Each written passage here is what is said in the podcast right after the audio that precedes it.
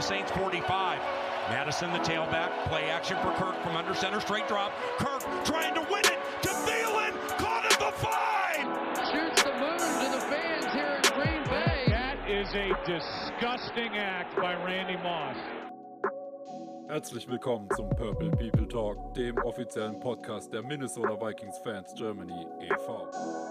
Regulators, mount up. We're coming. Eric Kendricks has picked off Andy Dalton again. Vikings ball. from under center goes back to pass. Straight drop. Passing right. Jefferson, yes, on the run. 40-30. Angles left to the 20. And he is gone.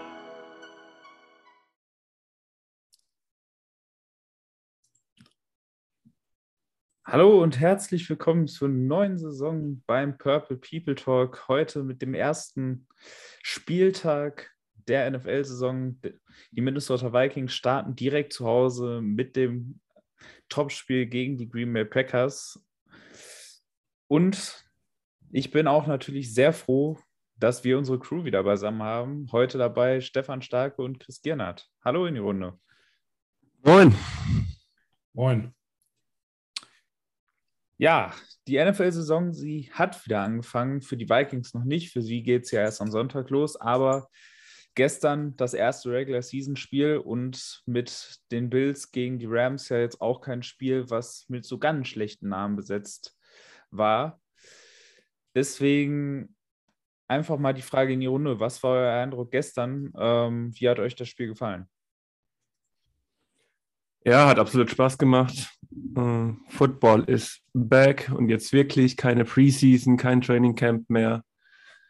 Wir sprechen heute über das erste wirkliche Spiel der Vikings, das zählt, das gleich mal auch richtig wichtig ist. Und gestern konnte man genießen. Ähm, es war ein schönes Spiel anzugucken, hat ein bisschen die Spannung gefehlt, aber Football is back ist, denke ich, die wichtigste, die wichtigste Botschaft. Ja, absolut. Also ich würde behaupten, die Vorfreude wurde einfach mal ein bisschen bestätigt wieder. Äh, es wurde einfach Zeit.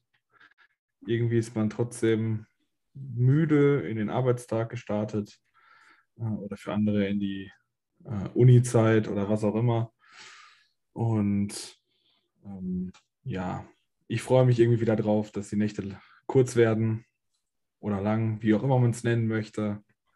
Und ja, dass wir hoffentlich eine bessere O-Line-Leistung sehen diese Saison über, als das, was die Rams gestern hatten. Und eine bessere äh, Running Back-Leistung, weil der ähm, aufmerksame Zuschauer wird es gesehen haben, dass Dalvin Cook Bruder gleich mal mit seinem First Career Touch in der NFL den Ball weggefummelt hat. Dass wir das nicht brauchen. Ja, wir können auf jeden Fall festhalten, dass Kevin O'Connell den Rams gefehlt hat. So. Ja, und was man auf jeden Fall auch von gestern mitnehmen muss, ist, dass der Offseason-Hype der Bills auf jeden Fall legit ist. Also, ähm, was die gestern gezeigt haben, war schon eine verdammt beeindruckende Vorstellung. Auch wenn die Rams, das muss man jetzt so sagen, vermutlich etwas mehr Probleme haben, als ihnen die meisten während der Offseason zugestanden haben. Also, gerade diese Interior O-Line sieht schon verdammt schwierig aus und generell hat diese O-Line nun mal drei Starter verloren. Das äh, könnte schon zu größeren Problemen werden. Aber insgesamt äh, diese Leistung der Bills, die lässt doch mächtig aufhorchen. Vor allem, und das ist, finde ich, eigentlich das äh, Beeindruckendste an der Sache. Das war ja alles andere als ein cleanes Spiel von den Bills. Also die Bills haben ja auch einige Fehler noch drin gehabt, haben mehrere Turnover produziert, vor allem in der ersten Halbzeit. Und dass man dann am Ende trotzdem so deutlich aus diesem Spiel kommt und so souverän den aktuell, äh, den amtierenden Super Bowl-Champion schlägt, das fand ich, das war schon eine verdammt beeindruckende äh, Vorstellung. Und da möchte man sich eigentlich gar nicht ausmalen, was passiert, wenn die mal ein, Knie, ein cleanes Spiel spielen. Ja, ich fand es auch einfach beeindruckend, weil wir haben jetzt wirklich auch lange in der Offseason drüber geredet und auch in der letzten Saison, dass immer so die Defense so ein bisschen zurückgeschlagen hat gegen die, gegen die Big Play Offenses aus, aus Kansas City, aus Buffalo, dass man einfach sagt, man spielt wieder zwei Safety Sets und hat einfach tiefere Safety Sets, sodass die Offense einfach mit klein-klein übers Feld bewegen muss. Und Josh Allen hat genau das gezeigt. Er hat immer genau das genommen, was die Defense ihm gegeben hat Er hatte die zweite Interception war es, glaube ich, von ihm. Da war er zu spät. Ansonsten hat er echt ein sehr starkes Spiel gemacht. Die erste Interception war er komplett schuldlos. Und als dann mal die äh, Rams angefangen haben, wirklich die Box vollzustellen und nur mit einem Safety zu spielen, kam sofort die Bombe, die Tiefe auf Gabriel Davies, glaube ich, und auf äh, Stefan Dix dann. Und also es ist Week One und wir sollten nicht overreacten, aber das war schon brutal stark von den Bills. Ja, kann ich nur zustimmen. Und ja, irgendwie Jalen Ramsey wirkte auch ein bisschen daneben im Vergleich, was man sonst von ihm erwartet. Also hat sich wieder auch übelst schlagen lassen äh, zur Seite hin. Also pff, gegen Dix, wenn man dann, dann gesehen hat. Ähm, schade, dass Dixie nicht mehr bei uns ist, aber nee, war schon wirklich nicht schlecht und deswegen sind auch die Bills definitiv, also nicht nur deswegen, allgemein sind die einfach ein absoluter Favorit auf den Titel dieses Jahr. Ja, und das ja auch definitiv in einer sehr starken äh, Conference. Also ich glaube, dieses Jahr ist das AFC-NFC-Gefälle schon mächtig da. Und also ich bin mal wirklich gespannt. In der NFC sehe ich halt dieses Jahr wenig relativ klare Contender, weil eigentlich jeder der größeren Contender doch irgendwie dieses Jahr auch gewisse Fragezeichen hat. Ähm, ob das die Receiver der Packers sind, ob das äh, die Interior O-Line der Rams ist, die Interior O-Line der äh, Buccaneers. Ähm, also da sind doch einige, also ich meine, ich sehe in der NFC dieses Jahr wirklich kein Team, was so ganz klar äh, sich zum großen Contender aufschwingen, also ganz, welches man da ganz klar rausnehmen kann und wo man sagen kann, nee, bei diesem Team wird nichts schief gehen, die werden auf jeden Fall oben mitspielen. In der AFC, finde ich, hast du halt einfach viele Teams, wo du halt einfach weißt, die sind dieses Jahr ultra competitive, die werden dieses Jahr Titelkandidaten sein. In der NFC, finde ich, hast du das so in dem Maße nicht. So, du hast wahrscheinlich wieder die üblichen Verdächtigen, so ein bisschen bei Default, weil die halt dann doch immer noch ein bisschen besser sind. Aber so der ganz klare Spitzenreiter, der kristallisiert sich da, finde ich, nicht raus. Und deswegen würde es mich halt dieses Jahr echt überhaupt nicht überraschen, wenn dann am Ende da dieses Jahr in den Playoffs irgendein Team in der NFC einen Run hinlegt, was noch keiner so richtig irgendwie auf dem Zettel hat. Am ehesten ja. hätte ich da die Buccaneers, glaube ich, in der NFC oben, ähm, weil die meiner Meinung nach immer noch einen Superkader haben. Tom Brady war elf Tage nicht im Training Camp. Ich glaube, das wird er gerade so verschmerzen. Und ähm, wenn er privat irgendwie hinbekommt, dass er die Season spielt, dann habe ich die schon noch immer auf der Eins. Aber ich gebe dir recht, also jeder Contenter in der NFC hat ein Fragezeichen, mindestens eins. Und in der AFC sind die alles Giganten, die gefühlt jeder jeden schlagen kann. Und kann man in der NFC auch, aber eben auf einem anderen Level, meiner Meinung nach. Und ja. ähm, von daher können wir auch ein bisschen über die Vikings jetzt überleiten, weil wir haben schon in der äh, Preview gesagt, dass der Vikings Schedule wirklich machbar ist dieses Jahr. Oder was sagst du dazu, Chris? Ja, also ich war ja auch der Meinung, wie wir alle, äh, glaube ich, letzte Woche oder nee, äh, am Wochenende, als wir es aufgenommen haben, um, und ich sehe das auch immer noch so, dass der Vikings Schedule echt machbar ist, was halt einfach daran liegt, wir spielen halt auch gegen viele NFC-Teams und da sind halt kaum welche, die schwer herausstechen. Positiv.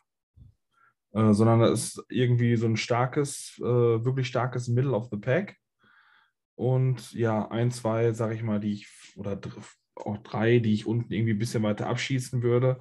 Aber da ist keine riesen Spitzengruppe. Und ich denke, da sind durchaus gute Möglichkeiten da, dass wir uns irgendwie äh, in die Playoffs äh, mogeln, nein, nicht mogeln, aber auch verdient in die Playoffs äh, kommen können. Ja, wir haben es ja auch gesagt, ich finde immer noch, wir müssen nicht besser sein als letzte Saison oder der Kader muss nicht besser sein als letzte Saison und kann trotzdem mehr Siege dadurch holen. Was natürlich unter einem Head, äh, Rookie-Head Coach, unter überhaupt kompletter neuer Training-Stuff ähm, durchaus ein Vorteil sein kann, dass man da nicht den schwersten Spielplan hat, den man sich hätte ausdenken können.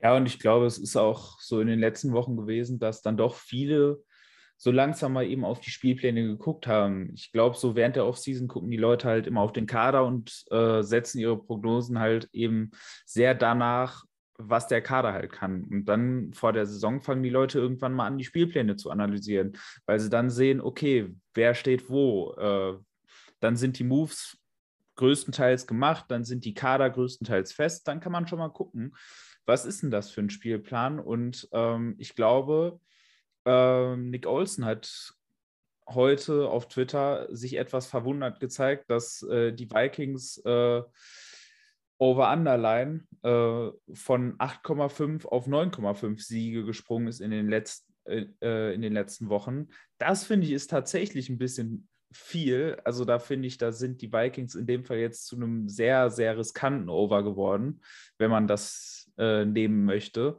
Das 8,5er hätte ich sofort genommen ähm, bei dem Spielplan.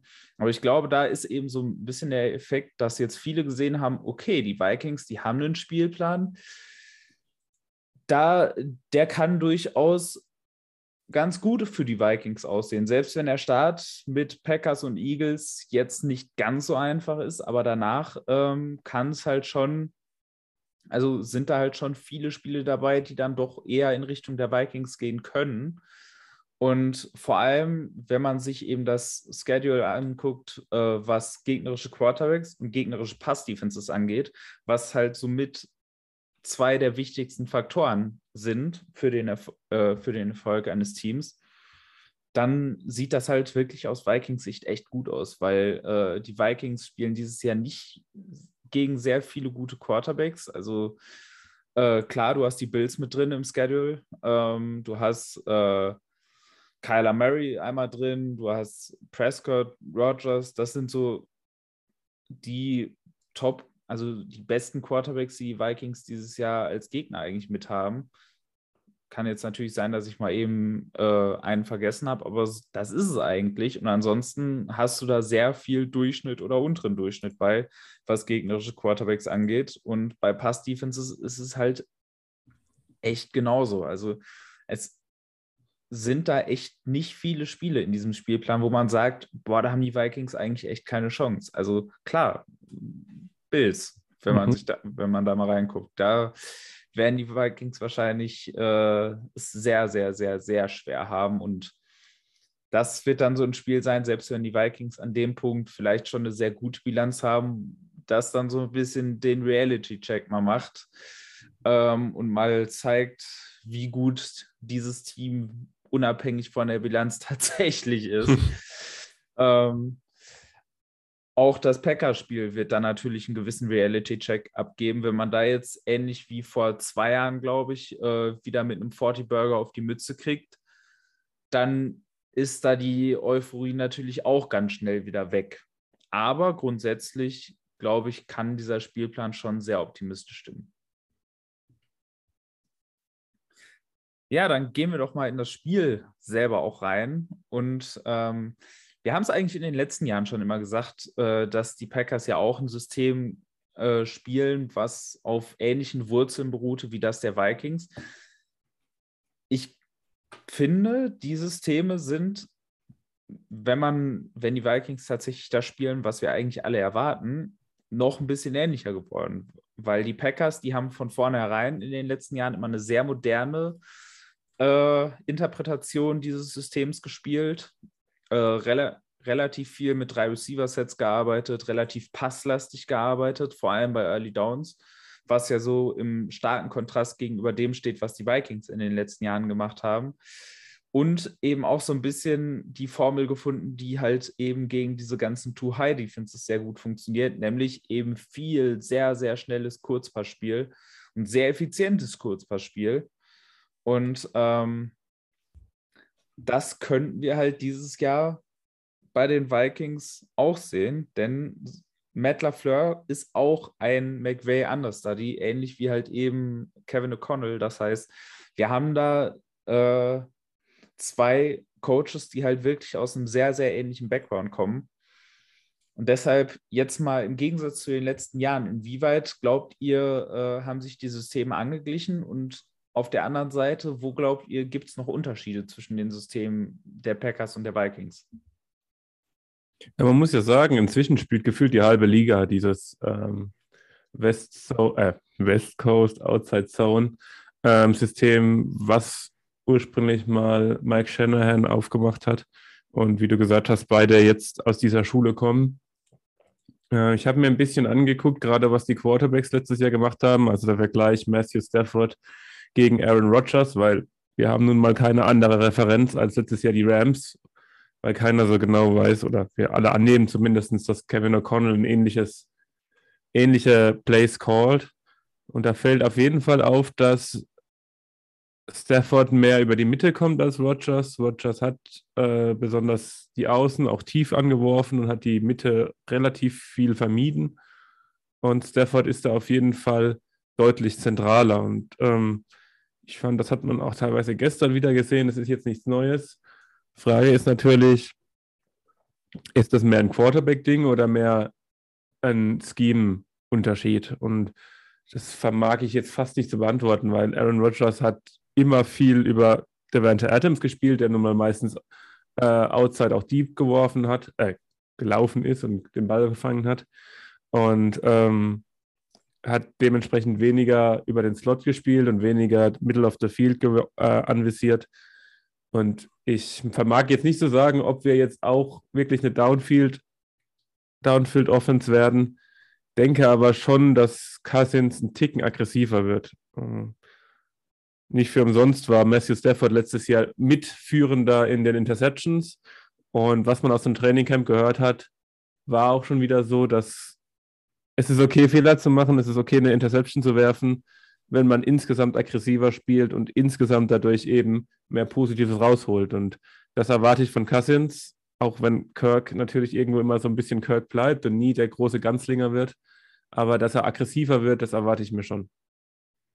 Ja, es wäre definitiv wünschenswert. Ich meine, wenn man an sich guckt, wie krass Interception-Zahlen in den letzten, weiß nicht, 10, 15, 20 Jahren runtergegangen sind, äh, könnten und auch Touchdown-Zahlen trotzdem wieder hoch, allein wegen der gesamten Regelumstellung und dem ganzen Kram, ähm, denke ich, man kann halt auch und sollte da aggressiver runtergehen. Wir predigen es ja auch jetzt schon äh, öfter. Also solange es nicht jedes Mal ein Pick Six wird, was halt häufig auch recht unwahrscheinlich ist, kann man auch aggressiv gehen.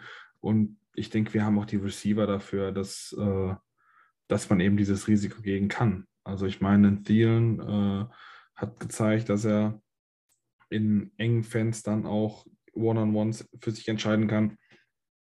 Und Justin Jefferson ist auf dem besten Weg, wenn nicht eh schon der beste Receiver der Liga zu sein. Also dem kann man da, denke ich, vertrauen.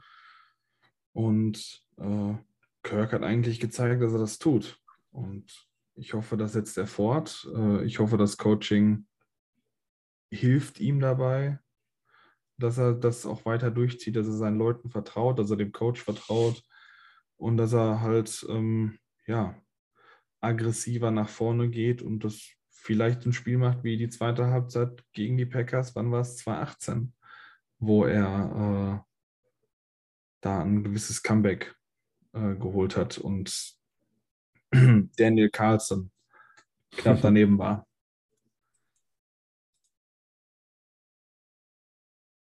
Ja, also ich erstmal, äh, es wurde ja ein bisschen gesagt, ähm, die halbe Liga spielt das Schema mittlerweile, aber nicht die halbe Liga hat dieses Schema mittlerweile so weit modernisiert, wie es McVay gemacht hat, wie es Lafleur gemacht hat und wie es hoffentlich auch Kevin O'Connell tun wird. Ähm, erstmal so der große Unterschied zu dem letzten Jahr ist halt, dass wir deutlich mehr Light Formations sehen. Letztes Jahr waren die Vikings halt nach wie vor eins der Teams mit äh, den wenigsten Light Formations, sondern haben halt eben ihr Play-Action-Game sehr viele aus äh, schweren Formations aufgebaut, ihr Play-Action und eben auch das Run-Game. Ähm, deswegen war ich mir halt auch dieses Jahr nicht zu 100% sicher, dass CJ Ham sicher ist. Ähm, bei der Thailand-Tiefe, die die Vikings aktuell nicht haben, ähm, habe ich es mir dann am Ende dann doch gedacht, dass äh, CJ Ham das Ding überleben wird. Aber wenn die Vikings jetzt tatsächlich äh, drei, vier Roster-Kaliber Titans gehabt hätten, ähm, hätte ich mir vielleicht doch, also wäre es vielleicht doch eine Option gewesen, dass man CJ Ham eben nicht mit in den Kader nimmt.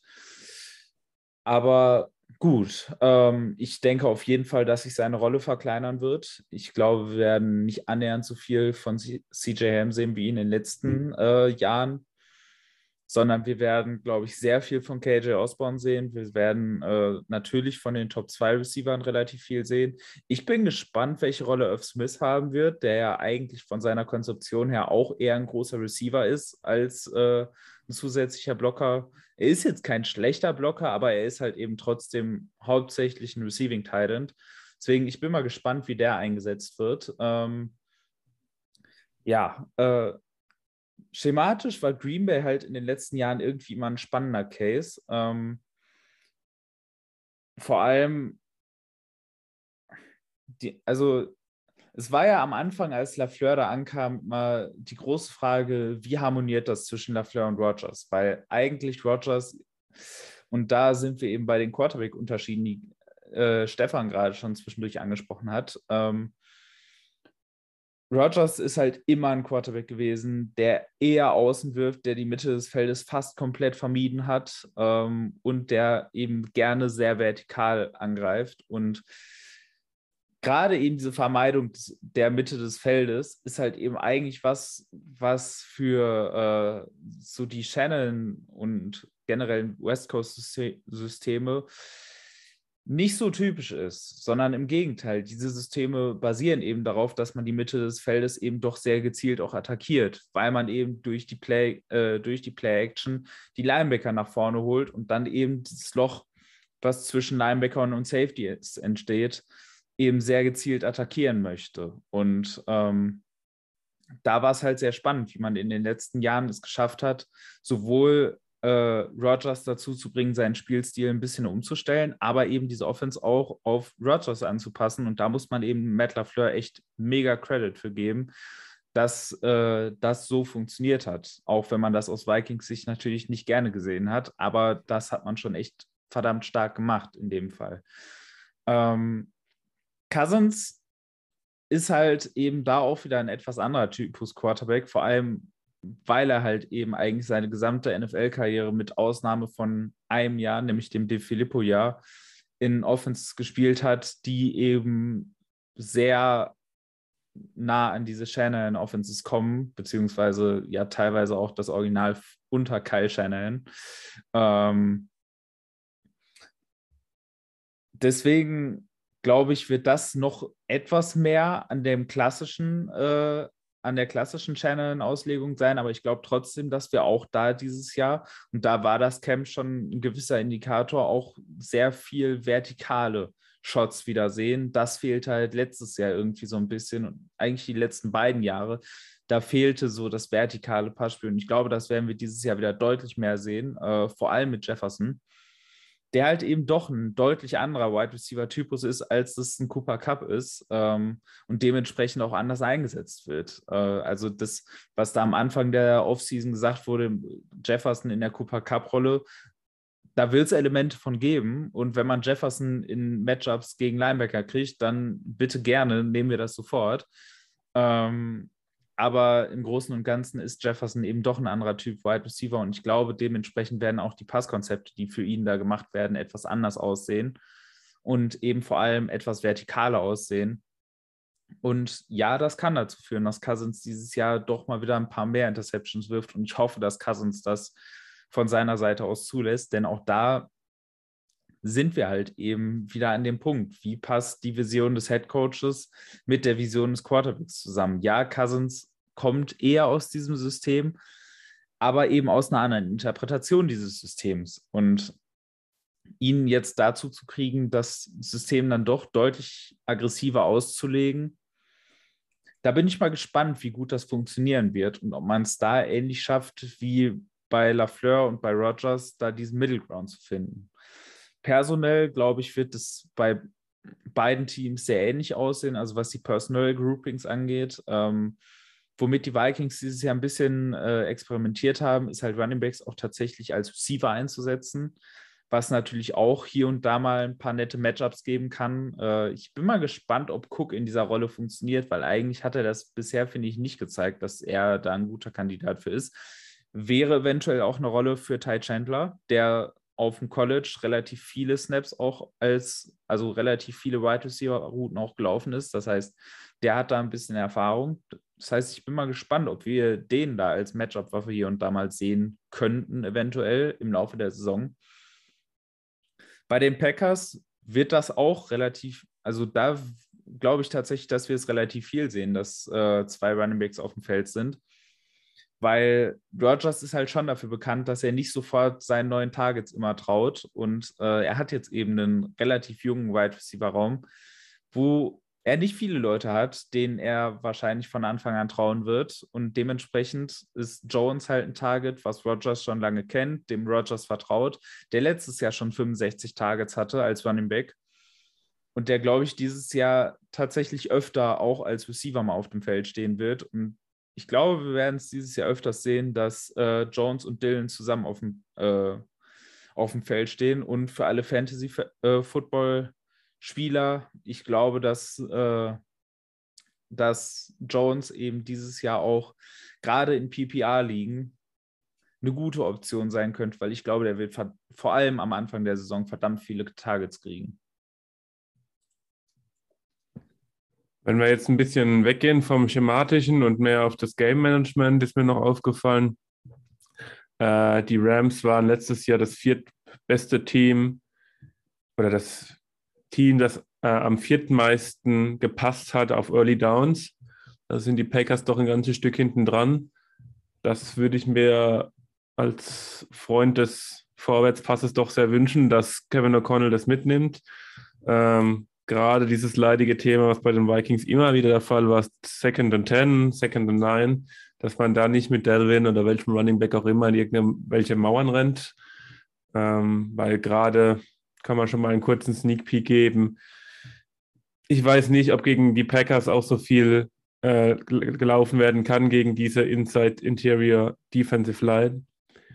Ähm, wo ich mich gerne ein bisschen an den Packers orientieren würde, wenn ich was zu sagen hätte, wäre es bei deren Force Down Decisions.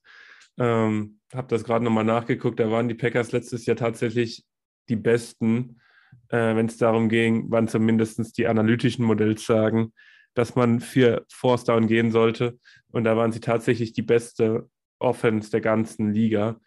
Und ähm, die Vikings waren irgendwo Ende der 20er, also wirklich Bodensatz der Liga. Und die Rams mit, ich sage mal, Kevin O'Connell, wobei der natürlich da wenig zu sagen hätte, äh, waren ziemlich im Mittelfeld.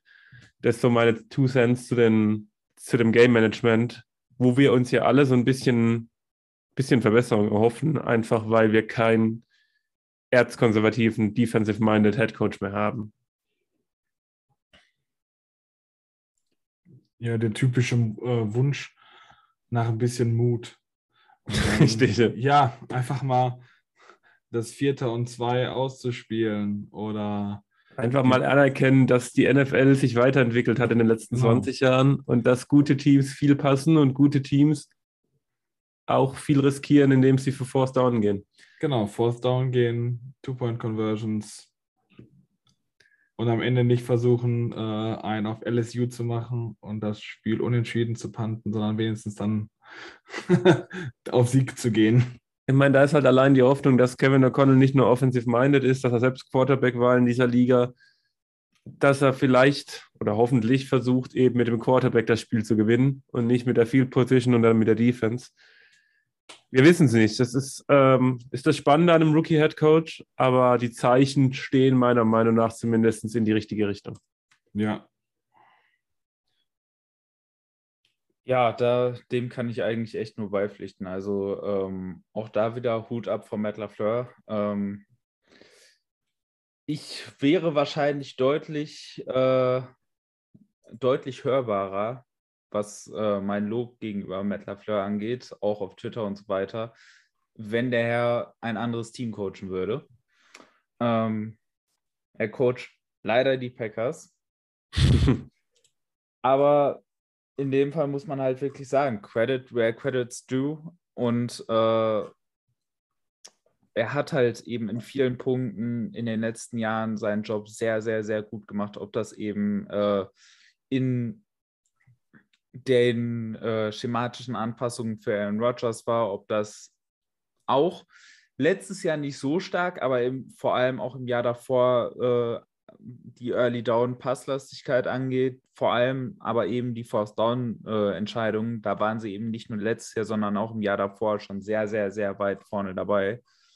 Und deswegen, äh, da hoffe ich, dass man sich aus Vikings Sicht da so ein bisschen eine Scheibe von abschneidet, weil man hat halt schon irgendwie auch mit äh, McVay äh, Studies gesehen, dass es halt beide Richtungen gehen kann. Entweder du hast halt einen Lafleur, der äh, da die super moderne äh,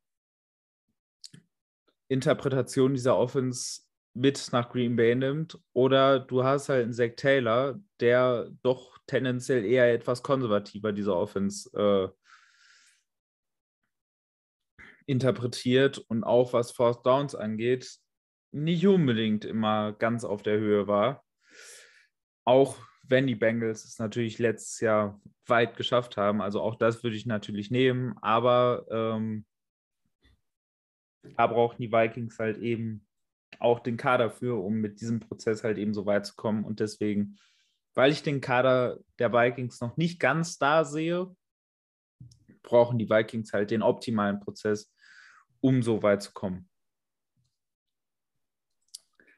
Dann gehen wir jetzt mal ins Spiel selber rein und äh, fangen mal wieder mit der Vikings Offense an. Äh, wo seht ihr für die Vikings Offense äh, Angriffspunkte in der Packers Defense und wo wird es für die Vikings sehr schwer?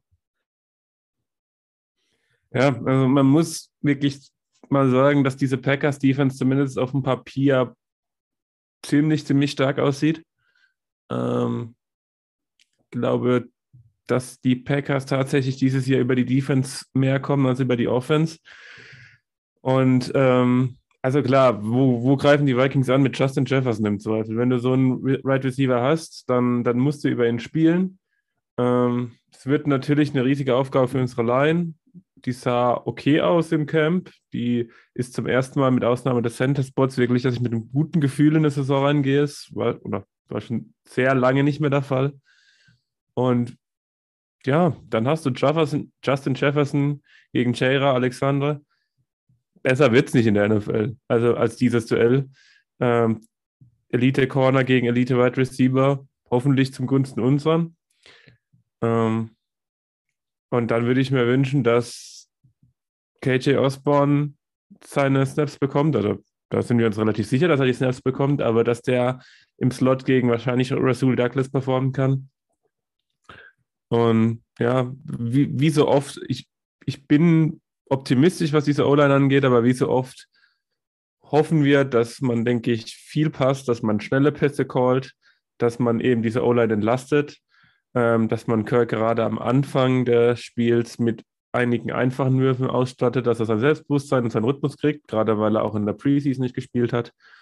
Und ähm, dann glaube ich, dass wir, dass wir den Ball bewegen können, aber ich glaube nicht, dass es dass das viele Punkte gibt. Auf beiden Seiten des Balles glaube ich das nicht.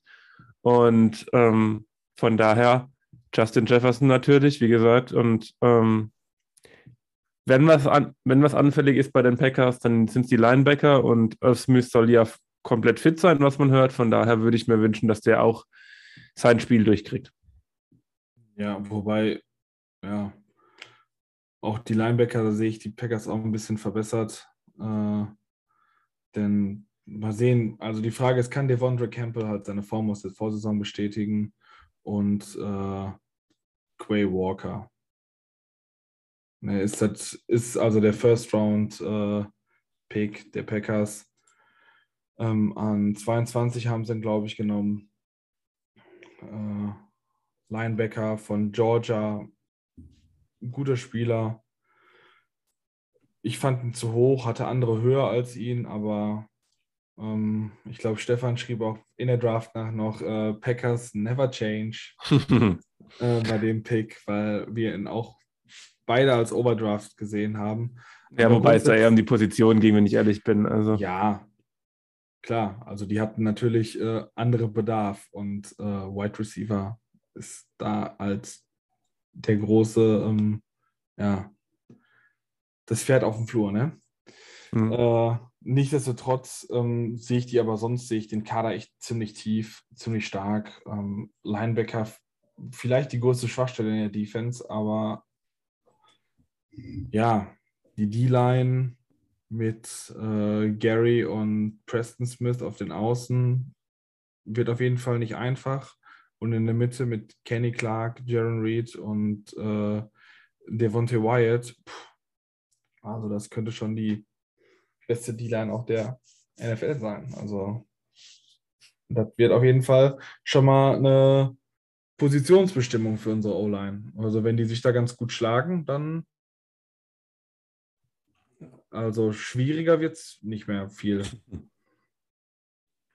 Kenny Clark macht natürlich schon Sorgen. Also, ähm, ich weiß nicht, Ingram sah gut aus für einen Rookie, aber es bleibt ein Rookie. Danach nebendran steht Bradbury und Cleveland.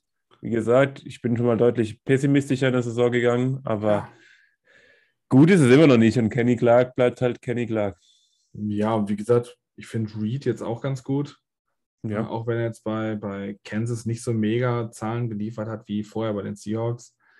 Ähm, und Wyatt ist halt natürlich auch ein kein, kein Nasenpopler. Ne? Also ich meine, in der Draft-Analyse haben wir ihn auch alle hoch gehabt. Äh,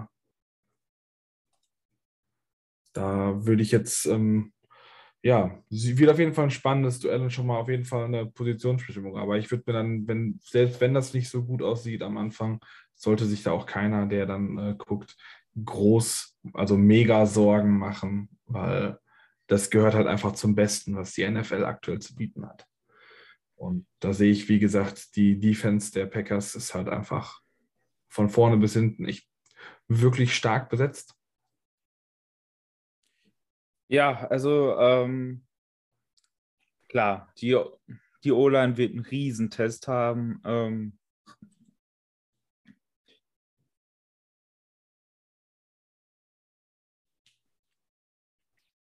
das, wär, das wird halt schon extrem schwierig dieses Mal. Ähm, es wird halt, es wird wirklich nur über das Quick Passing Game gehen und ähm, da ist dann eben der Vorteil, ja, Quay Walker war ein First-Round-Pick und ja, vielleicht ist es ein Upgrade, aber ich glaube, das ist immer noch anfällig und vor allem auch Russell Douglas, der halt tendenziell eher ein Outside-Corner ist, jetzt im Slot, das ist neu für ihn. Da müssen wir dann auch mal sehen, äh, wie das funktionieren wird. Und KJ Osborne ist, wie Chris es gerade so schön formuliert hat, jetzt auch kein Nasenpopler. Das heißt, ähm, gerade eben über die Mitte des Feldes könnten die Packers halt dieses Mal angreifbar sein und dann eben mit Kurzpassspiel über die Mitte des Feldes. Da könnten die Vikings eben ihre Angriffspunkte setzen, zusätzlich natürlich zu Justin Jefferson. Ich bin gespannt, ob die Packers sich trauen, Jefferson One-on-One mit Alexander zu covern. Äh, vor allem, wenn man bedenkt, dass Alexander ja letzte Saison so gut wie gar nicht gespielt hat. Oder ob die Packers lieber noch ein Safety drüber setzen und falls sie es versuchen, äh, One-on-One mit Alexander zu gehen, ob äh, sich das dann im Laufe des Spiels äh, gezwungenermaßen ändert, weil Jefferson das halt äh, etwas auseinander nimmt. Ähm, das wird sehr interessant sein zu sehen. Über das Laufspiel, glaube ich, wird nicht viel kommen. Äh, das hat Stefan ja schon angekündigt. Äh, ja, unsere Interior Line ist verbessert und ich bin auch relativ optimistisch dieses Jahr, aber nicht gegen diese Interior D-Line. Äh, das wird, glaube ich, ziemlich heftig nochmal. Und da muss man dann einfach wirklich sagen, da braucht man ja nicht nur die, äh, die Interior D-Line sehen, da ist es auch das Edge-Do mit Preston Smith und Rashan Gary. Auch die werden schwierig zu blocken sein. Ja, unser Tackle-Do ist richtig, richtig gut, aber trotzdem, auch dieses Edge-Do ist verdammt gut und deswegen ähm, wird das eine verdammt harte Aufgabe für unsere Offensive Line und ich glaube, die Leute sollten nicht gleich wieder auf die Barrikaden gehen, wenn das jetzt am ersten Spieltag für die O-Line nicht ganz so gut aussieht. Ja. Ja, dann drehen wir das Spiel doch mal um und schauen die Vikings Defense an gegen die Packers Offense. Äh, wo seht ihr da Gefahren für unsere Defense und auf der anderen Seite, wo kann unsere Defense halt Stiche gegen diese Offense setzen. Ähnliches Bild meiner Meinung nach. Also auch hier erwarte ich, dass die D-Line grundsätzlich dominiert. Das ist gerade jetzt noch ein bisschen in der Schwebe. Eigentlich hatten wir vor dem Podcast, sind wir davon ausgegangen, dass der Left Tackle David Bakhtiari für die Packers spielen kann. Jetzt kam gerade über Twitter, dass er wohl heute gar nicht trainiert, was natürlich wirklich eine Schwächung wäre für den Gegner. Also ich weiß nicht genau, wer da nachfolgt, aber ich bin mir ziemlich sicher, dass das mindestens zwei Klassen schlechter ist als Bakhtiari. Ähm, von daher, wir gehen natürlich mit unserem Edge-Duo, mit Hunter und mit Cedarius Smith da rein und da erwarte ich schon einiges. Gerade, gerade Cedarius hat jetzt relativ offen ein paar Mal gegenüber Medienleuten gesagt, dass das keine so gute Trennung war mit Green Bay und dass er extra motiviert ist und ähm, dass er es gar nicht abwarten kann und dass das gleich einer der wichtigsten Spiele in der Saison für ihn ist, was natürlich klar ist. Und umso, umso gespannter bin ich auf seine Leistung. Die beiden sind fit. Das waren sie ja in den letzten zwei Jahren nicht immer, aber dank der konservativen Angehensweise in der Preseason sind die beiden wohl topfit. Und ähm, da kann ich mir doch, doch wirklich vorstellen, dass man Rogers terrorisiert. Ähm, gerade weil Rogers ja die Wide Receiver ein bisschen fehlen, die sich schnell freispielen können. Und das wäre so der erste Angriffspunkt. Also der Backup von Bakhtiari gegen, gegen Sedarius. Right Tackle wird wohl Jenkins spielen, der natürlich eine ganz andere Klasse hat, aber auch Daniel Hunter ist ja wieder fit und wir wissen alle, zu was der Mann imstande ist, wenn er gesund ist. Ja, und ähm, sonst sieht es trotzdem für uns in meinen Augen ein kleines Stückchen besser aus, auch auf Seiten äh, der Secondary gegen die Wide Receiver. Äh, da hat Green Bay echt vergleichsweise wenig zu bieten. Ähm, Alan Lazard ist so deren Nummer eins eigentlich, der aber auch äh, die Woche über Limited war. Keine Ahnung, wie fit er ist. Ähm, sonst sind das viele junge. Sammy Watkins, der eigentlich schon ein bisschen alt ist. Christian Watson könnte offen sein. Der X-Faktor wird bei den Packers halt Aaron Rodgers sein. Also wie es halt immer irgendwie war. Nur, das ist in meinen Augen eigentlich so ziemlich die schlechteste Receiver-Gruppe, äh, die er da hatte, an die ich mich zumindest jetzt erinnern kann, die in, in seiner Green Bay-Zeit, äh, zwar ausgenommen von irgendwelchen Zeiten, wo jetzt irgendwie mehrere Spieler verletzt waren für ein paar Spiele, aber grundsätzlich, äh, ja, würde ich sagen, ist das die schwächste Receiving-Gruppe, die er hat. Und ähm, ist vielleicht auch nicht unsere stärkste Secondary in der Zeit. Trotz allem wird es für ihn dann, denke ich, nicht einfach, da immer wieder Dinge anzubringen. Er ist dazu in der Lage, aber mit der Erfahrung von äh, Spielern wie ja, Harrison Smith, ähm, Eric Hendricks oder Patrick Peterson äh, können sich hoffentlich ein paar von unseren jungen Leuten daran hochziehen und ähm, das Feld zumindest für ihn auch ein bisschen kleiner machen und das Leben seinen Wide Receivern, äh, die zum Teil auch sehr, viel, sehr jung sind, äh, auch echt schwer machen. Und da denke ich, können wir sie gut stoppen. Und auch das, das Laufspiel gegen diese gute O-Line und Stefan sagt es ja vorhin auch selber, äh, die Packers laufen auch zwischendurch ganz gerne. Naja, also mit Eric Hendricks haben wir einen der besten Middle Linebacker der letzten Jahre. Dazu haben wir jetzt noch äh, Jordan Hicks. Ich denke schon, dass wir plus dann mit der D-Line das zumindest ein bisschen im Griff halten können. Ja, ob Eric Hendricks jetzt ein Riesenasset in der Run-Verteidigung ist, würde ich jetzt mal ein Fragezeichen hintersetzen. Das sah in den letzten Saisons ich sag mal, unkonstant aus. Äh, das hängt sehr stark davon ab, äh, inwieweit die D-Line in der Lage ist, ihn da freizuhalten und äh, ihm halt freie Schüsse zu ermöglichen.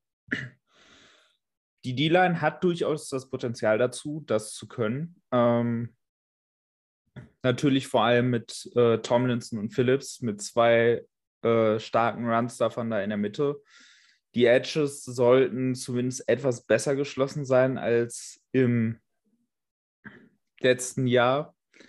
wo man halt einfach auf einer Seite immer einen DJ Wanham hat, wo man halt wusste, dass äh, die Edge einfach nur ein Scheunentor für den Lauf ist. Dementsprechend, ähm, ja, also Darius Smith ist jetzt auch kein Elite Run Defender, aber zumindest etwas stärker, was Runfits angeht, als jetzt eben DJ Wanham, was nicht sehr schwer ist. Hm. Ähm, ja, deswegen, es könnte funktionieren. Äh, hat, Kendricks hat eben auch mit Hicks einen relativ soliden Nebenmann, auf den er sich eben auch verlassen kann, was halt eben auch im letzten Jahr, vor allem wenn Bar verletzt war, nicht wirklich gegeben war, sondern da hat man ja auch wirklich teilweise vogelwilde Sachen gesehen, äh, was da teilweise in den Vikings Linebacker-Gruppen rumgelaufen ist. Ja, gut. Dementsprechend. Weil da ist immer noch im Kader, wollte ich nur sagen. Ja, er ist immer noch im Kader, aber ich hoffe, dass wir morgen möglichst nichts von ihm sehen. Ähm, ja, ansonsten Secondary ist, finde ich, ein bisschen eine Wundertüte. Eigentlich sollte die Secondary gegen dieses Rece Receiving Corps gut aussehen. Ähm, die Packers werden wahrscheinlich, wenn wir davon ausgehen, dass Lazar draußen ist, äh, eine Dreiergruppe mit Watkins, Dubs und äh, Randall Cobb aufs Feld stellen. Da habe ich tatsächlich fast die meisten Bauchschmerzen bei Randall Cobb, weil wir im Slot halt wieder nicht gut aussehen. Äh, mit Shaden Sullivan, das war halt in der, in der Preseason doch eine ziemliche Offenbarung. Und was man eben auch sagen muss, so clean wie unser Injury Report im Moment ist, äh, Louis Sean scheint wohl doch ein deutliches Fragezeichen zu sein, äh, was seinen Einsatz angeht. Und dementsprechend ist es gut möglich, dass wir von den drei Safety-Sets, die wir vermutlich diese Saison öfter sehen, leider nicht ganz so viele gegen die Packers sehen. Das heißt, da werden wir relativ viel mit traditionellen Nickel-Sets arbeiten müssen und äh, das ist ein Problem für die Vikings. Dementsprechend äh, müssen, die Packer, äh, müssen die Vikings gerade im Slot aufpassen, dass sie da von den Packers nicht aufgefressen werden. Weil auch wenn Randall Cobb jetzt nicht der große angsteinflößende Receiver ist, er ist halt eben trotzdem ein solider Slot-Receiver.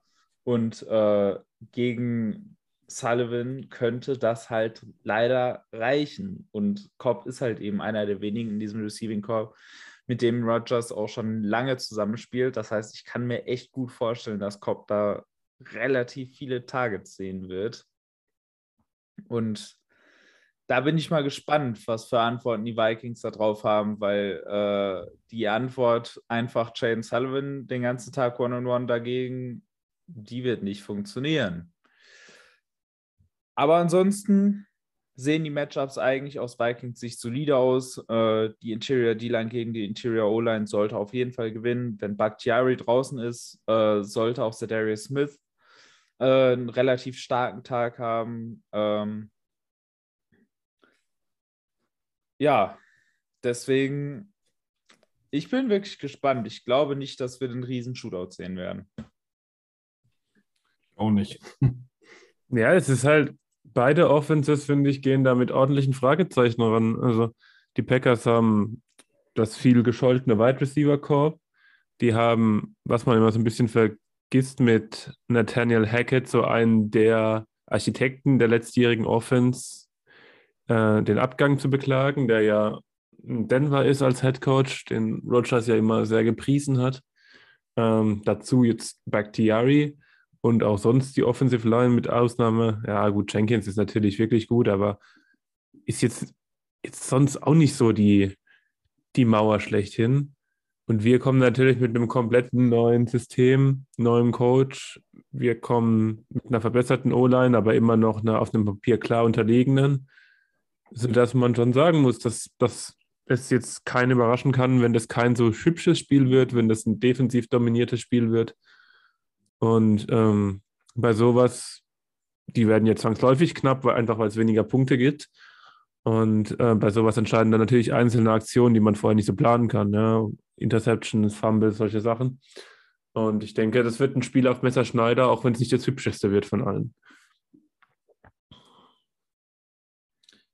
Ja, dann kommen wir mal wieder in unseren Predictions-Part und fangen erstmal mit den Ergebnistipps an und gehen dann auf die Bold Predictions. Stefan, fang doch mal an. Ah, ja, ähm, ich war mir lange unsicher. Ich sage 24 zu 22 für die Vikings. Wir waren so positiv in der, Pre äh, in der Preview-Folge. Alle vier haben Playoffs getippt, tatsächlich. Ähm, jetzt machen wir das weiter. Und ich glaube, es ist wirklich ein Vorteil, dass man Green Bay in Woche 1 spielt, weil Rogers noch nicht im Groove ist mit einem neuen Offensive Coordinator, mit ganz vielen neuen Wide Receivers. Ich glaube, da ist es wirklich der Vorteil. Und die, die Bakhtiari Halb-News, noch ist das ja nicht bestätigt, aber die Bakhtiari Halb-News, die hilft uns und 24, 22 Vikings. Ganz einfach. 2017 für die Vikings. Und äh, die Prediction dazu kommt gleich noch in meiner Board. warum so weit, warum so wird. Ich hasse euch dafür, dass ihr mich jetzt wieder in diese Situation bringt. Äh, wir kommen jetzt wieder an den Punkt, wo eigentlich wieder die Gefahr besteht, dass der Podcast wieder einstimmig auf die Vikings tippt. Und wir wissen alle aus dem letzten Jahr, wie das ausgeht. Und deswegen bringt ihr mich jetzt wieder in die Situation, dass ich jetzt überlegen muss, tippe ich so, wie ich eigentlich vorhatte zu tippen? Oder tippe ich jetzt taktisch auf die Packers, um nicht den Podcast einstimmig auf sie zu haben? Also du wolltest auf die Vikings tippen, du bist ja sonst eigentlich immer der Negativste hier. Weiß ich nicht. Oft habe ich auch die Rolle. ah, ich ich sage, die Vikings gewinnen mit einem langen Greg Joseph Field Goal mit 23 zu 21. Äh, das heißt, wir sind tatsächlich einstimmig pro Vikings. Ähm, das heißt, Jonas ist schuld an alle Zuhörer. Jonas ist schuld. Ich vertraue jetzt einfach mal darauf, dass dieser Fluch mit dem alten Regime gegangen ist. Das würde ich jetzt auch behaupten. Das Aber war, dann, dann das werden wir am war Sonntag ein, sehen. Das war ein Simmerfluch, dementsprechend ist der ab jetzt nicht mehr wirksam. Bull Predictions. Ähm, Earth Smith, zwei Touchdowns, 60 Yards oder mehr. Ja, ich wollte jetzt schon, du sagst, das ist lange Field Goal. Ich, für mich wäre auch, wir gewinnen durch ein Field Goal und weil Mason Crosby, der washed ist, eins vergibt. Also wir gewinnen über die Special Teams. Alter, wir als Vikings. Genau deswegen ist es eine Bold Prediction. Ich finde das nicht gut. Wir, wir, wir fordern das, das Karma wieder heraus. Wenn die Vikings auf die Special Teams sitzen, dann kann das nur schief gehen, Leute. Ich sage nicht, dass sie darauf setzen. Ich sage, dass wir total überrascht werden. Deswegen ist es ja eine Bold Prediction. Oh Leute, das kann doch wieder alles nicht gut gehen. Das kann doch wirklich alles wieder nicht gut gehen. Ich sage, so Darius Smith kriegt sein Revenge Game und holt sieben Pressures und zwei Sacks. Weil Bakhtiari aussetzt und Darius Smith auch relativ viel Inside eingesetzt wird bei Passing Downs. Ja. Und dann diese doch relativ junge Interior Offensive Line der Packers einmal entspannt auseinanderreißt. Alles davon wird wahr. Boah, ich war letztes Jahr so oft so nah dran an meinen Bold Predictions und immer war irgendwie so ein, ein kleines Stück hat gefehlt. Ich glaube, ich habe ein oder zwei meiner Predi ein oder zwei meiner Bold Predictions haben gesessen. Aber ansonsten war ich ganz oft ganz knapp dran. Also ich bin mal gespannt, was wir da diese Woche haben. Wahrscheinlich fehlt dann am Ende wieder entweder ein halber Sack oder ein Pressure, damit die Bold Prediction stimmt. Wir müssten die mal in einem Dokument aufführen. Äh. ja. Und ja, dann eigentlich schon. Und dann daneben stellen, was wirklich draus geworden ist. Ne? Und, dann, ja. und am besten lassen wir jetzt noch jemanden unsere alten Podcast-Folgen durchbingen, um da ein Ranking zu machen. So ein All-Time-Ranking. Ich finde, Renke könnte das mal machen. Oder Jan, hat er nicht gerade einen Krankenschein? Oder Jan, ja. Okay, bevor wir jetzt zu sehr abschweifen, äh, beende ich die Folge jetzt einfach mal äh, und sage dass ich uns allen ein sehr schönes und sehr unterhaltsames Spiel wünsche, auch wenn es vielleicht nicht immer ein tolles Offenspektakel sein mag. Aber in dem Sinne freuen wir uns auf die Saison, freuen uns, dass es endlich wieder losgeht und sagen Skull Vikings. Skull, wir schlagen die Packers.